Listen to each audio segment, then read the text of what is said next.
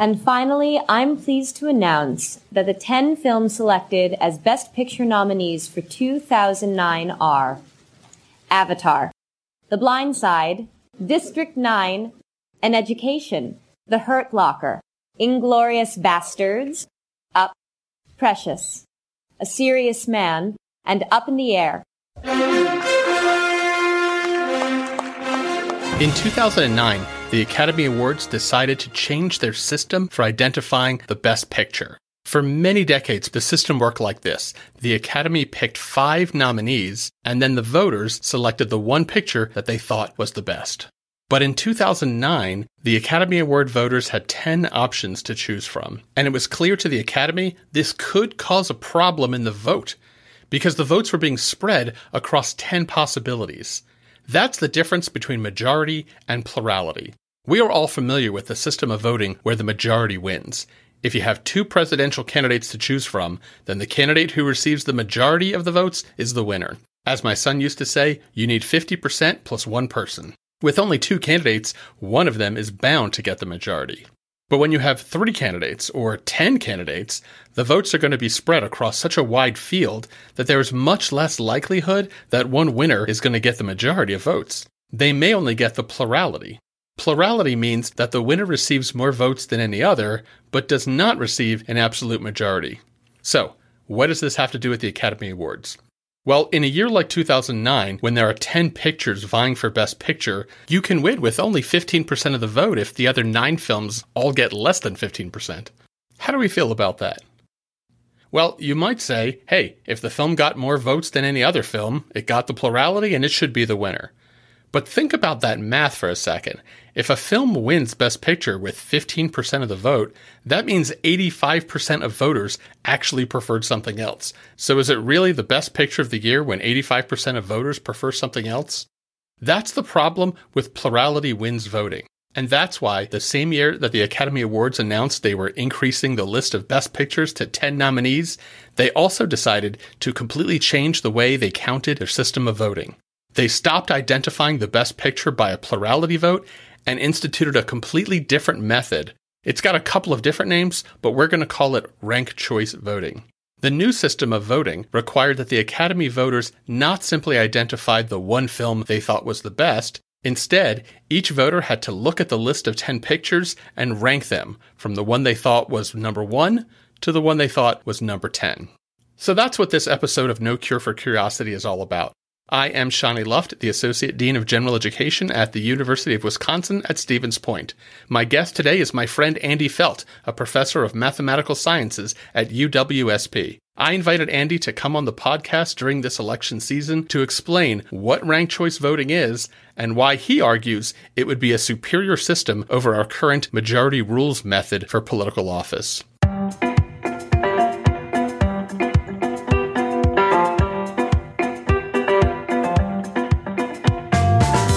So let's just start with that. What, uh, what is ranked choice voting basically? How would you describe it, and how does it how does it work?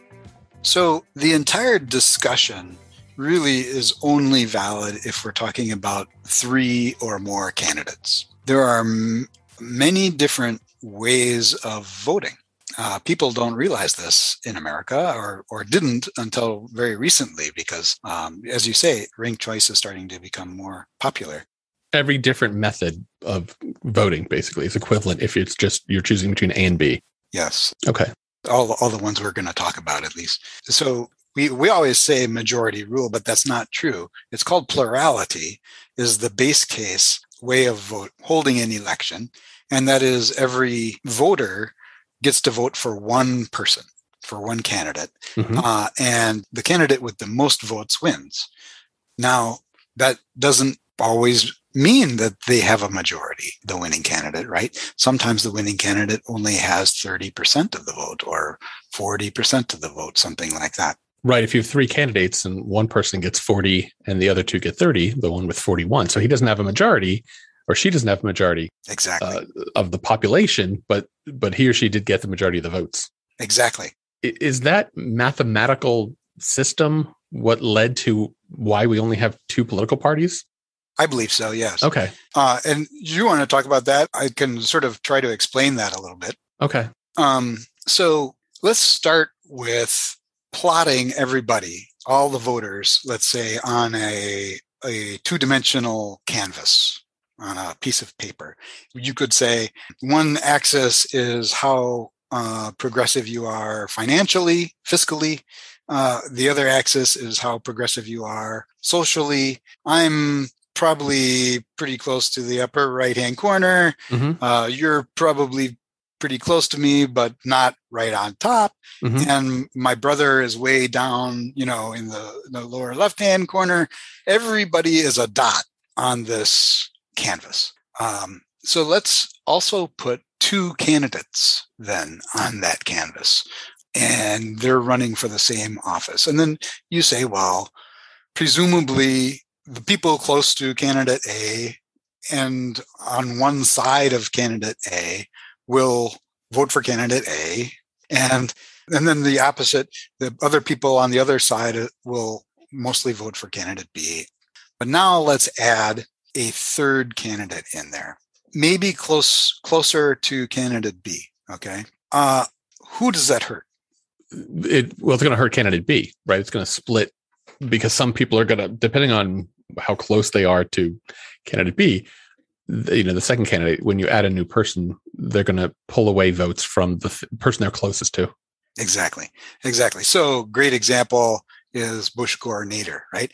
And nader famously hurt gore more than bush right? Because nader was closer to gore in on this canvas on the political views.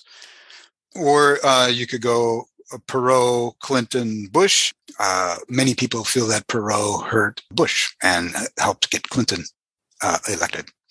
Anyway, so the presence of that third candidate hurts the candidate that they're closest to. Now, um, think of a system where there aren't parties. Okay. There are 10 basically democratic uh, candidates 10 basically Republican leaning candidates. They're maybe in a cloud, but the more candidates there are in a single area, the more all of those candidates in that area are hurt. Right. Right. They're, they're splitting up the pie into smaller and smaller pieces. Right. And I think immediately in uh, America, people realized this and said, holy smokes, we better get together ahead of time and decide which of these 10 people that basically agree with each other uh, we're going to trot out there as our candidate because if we trot 10 people out there we're going to lose period. And so that's where primaries come in right? So parties then will uh, will have these kind of runoffs between four five six ten twenty people to pick the one person who's going to represent the party Exactly. So if there's two parties and you add the third party there, who does they hurt? They hurt the party that they're closest to. So the Greens are a great example of hurting the Democrats, right? And the Libertarians currently hurt the Republicans. So having sharing your political space on the canvas mm-hmm. with another candidate or another party uh, is is really really bad mathematically really bad. Right. Bad for the person trying to win. exactly. And so effect is predictable on candidates. You run away from the group, right? And most of the time, that means you run away from the center. Okay. So candidates either explicitly or implicitly understand all of that and and they try to find space for themselves right and so go back and look at the 2016 Republican primaries, the early states, um, Trump was winning those with 30% of the vote, 31% of the vote. And um, the next closest candidate was something like 20% of the vote. And so the headlines were it's a huge win for Trump, right? Mm-hmm. He blows away the rest of the field. But really, it's my memory that it was basically Trump and not Trump you know, is not Trump was split 14 ways, and uh, not Trump got 70% of the vote. But yet it was uh, viewed as a huge, you know, huge victories for Trump, and then momentum built and people started falling out. And so when you say Trump, not Trump, the, the point is that the, the not Trump was a group of people who, if you were to graph them, would have all been closer together, right? And so you're saying Trump's by for for a number of reasons he stood out um, because the other folks were too closely. Uh, if you if you mapped them, they were too close to one another. Exactly. Okay. I, I like to say say that it pays to be a pirate candidate. Um, a pirate candidate, you know, sets themselves apart from the rest of the group, and some people hate the pirate candidate. Mm-hmm. In fact, probably a lot of people hate the pirate candidate, but um, you're the number one choice of enough that it that it, you can wind up sneaking through and winning the election. That's interesting way to think about it, and that's also that process of the Republican uh, primary five years ago benefited Trump in a lot of ways, right? I mean, it, if he only had one other competitor that he was running against, it might have been a really different story. Absolutely. But him having a dozen people he was running against, they were all cannibalizing one another. Cruz would have buried Trump if it was one on one. Yeah, possibly. Okay. So that's that helps me understand why our system of voting plurality. Yeah, the plurality uh, model leads to essentially two candidates every single time, right? There are other there are other um, parties, but those parties tend not to win. They can have an effect on the election, although it's always Democrats versus Republicans. Yeah, it, it leads to a two party system, and then, or let's say, two major party system, and then also those third parties when they make noise tend to hurt their own side. Okay. So ranked choice voting then is a, a potential solution to the problem. Yeah, right. So, I mean, when you think about it, we're throwing away a lot of information by only asking you who's your favorite. Um, it has to be better to ask, at least gather the information and use the information. Okay, who's your second favorite candidate? Who's your third favorite candidate? So, ranked choice voting, you rank either all of the candidates or a, a certain number of candidates so the the voter would do this. The voter would mm-hmm. see the list of candidates and then rank them one through five or one through ten, however many candidates there are. Yep, and um, and then what you do with is different depending on the voting method. So uh, all of these voting methods were developed um, in the 1800s, I think, um, soon after the world discovered that plurality sucks. Um, instant runoff is basically um, the first round is like plurality. You just write down everybody's first choices. Now, if nobody gets over 50%, in other words, if nobody gets a majority, then um, someone is eliminated from the group. One person is eliminated. Normally, it's the person who gets the fewest first place votes, the person in last. Okay. And those votes then would go to the second person on that voters list. So in in the first round, you're only looking at everyone's first choice. Right. And then if if somebody gets 50% plus one person, it's over. Yep. Is that right? Okay. Yep. But if nobody gets a majority, then th- these other processes kick in. So then what happens then if nobody gets that? That just continues until someone has a majority. Uh, so after the first person is eliminated, that person's votes are scattered to the other candidates depending on the the ranked list mm-hmm. and then you recount essentially and everyone's votes have gone up so maybe someone's votes has uh, now put them over the, the threshold of a majority so what's changed between round one and round two in round one you're looking at everyone's first choice and then if nobody got a majority you then go into round two so in round two what are you counting differently so let's just say it's Bush, Gore, Nader, mm-hmm. right? Those are the only three candidates. Nader would have been in last, uh, we think. And Nader's votes then would go to the second candidate on the list. So if you voted for Nader and put Gore as second, then your vote would go for to Gore. If I voted for Nader and put Bush as second, then my vote would go to Bush. Okay, so so people who voted for Nader first that first is thrown out because he didn't because nobody got a majority and then those Nader voters basically get another shot right they you just look at their votes and say okay well they're number two well, a certain percent went to bush a certain percent went to clinton Right. and so you then move their votes Yeah, they're not wasting their votes. I mean, that was what you heard over and over again. If you vote for Nader, you're wasting your vote, or or worse, you're voting for Bush, right? Um, but here you get to say, all right, I know he may not win, but I'm going to put him first, and then if nobody gets a majority, uh, I'm then I'm going to vote for you know Gore as my second, and that'll then my vote will count. so that's that is um advantageous let's say to nader voters and so that it, it does give those the, the people who are voting for the third party who comes in third place right it, Right. it gives it gives their votes more meaning Yeah, and it, I- I think more importantly, it helps the other major candidate that's close by, right? Mhm. Gore was, oh i see I mean, without Nader in the race, Gore would have won, Mhm. right? I think it's pretty clear. And those votes would have gone to Gore then, and Gore would have won under that system. Okay, so people who rank Nader number one, they're they're unlikely that to make their number two the opposite of Nader, right? Their number two is going to be someone on that XY axis who you would presume is somewhat close to Nader. Exactly. Rather than, uh, we talked about plurality encouraging pirate candidates, encouraging candidates to run away from the others and mostly, usually away from the center.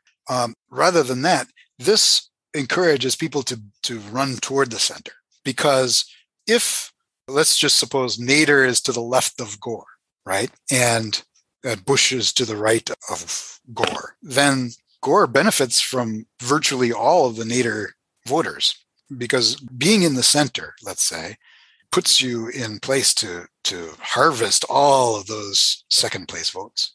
Okay, so so that pushes candidates to be more centrist then, Yes. right? So um, in our current system, Gore might be motivated to try to emphasize the gap between him and Nader, right? Because he wants fewer people to vote for Nader and more people to vote for him. Mhm. In in a ranked choice system, Gore might actually try to appeal to Nader voters. I've seen ads like this in some recent elections where candidates say, "Make me your second choice." Mhm. In a ranked choice. It's so um, because it's still new. It sounds so funny to hear candidates say that, but Yeah. essentially, you know, I, I may not be exactly what you want, but I might be. Cl- I, I certainly am closer than these other Right. guys. Right. Now there's another there's another system that's very popular with the same input. So um, the voter still ranks their um, their candidates, either all of them or some of them, depending on on the system. But then there's What what's the system called? oh, so this system is called Borda count. The Borda count, Board B O A R D. B O R D A. Okay. So how does Borda count work? So your let's just say that we're ranking five candidates. Then your first choice uh, gets four points. Your second choice gets three.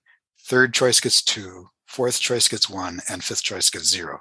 You can do it a lot of different ways. Uh, you can bump up the number one if you want by a couple points just to sort of reward that. But um, that's a very popular thing that's used by a lot of a lot of systems. For example, the Academy Awards, um, when they vote for Best Picture, they realize that flaw, and so now they they use the Borda count. Same thing with all the MVP for sports, uh, the Heisman Trophy, all of these elections where there are many candidates. Whoever's running the election has realized that plurality is terrible and uh, has has changed most of them to the Borda count. One of my students was active in the SGA, and this was when they were running the vote on a smoking ban. So the A vote to ban smoking anywhere on campus? right, Is that it? And- okay. and here was the ballot. I'll tell you the candidates. It was there were three pseudo smoking bans. Right? Okay. Like of different kind of variation. Right.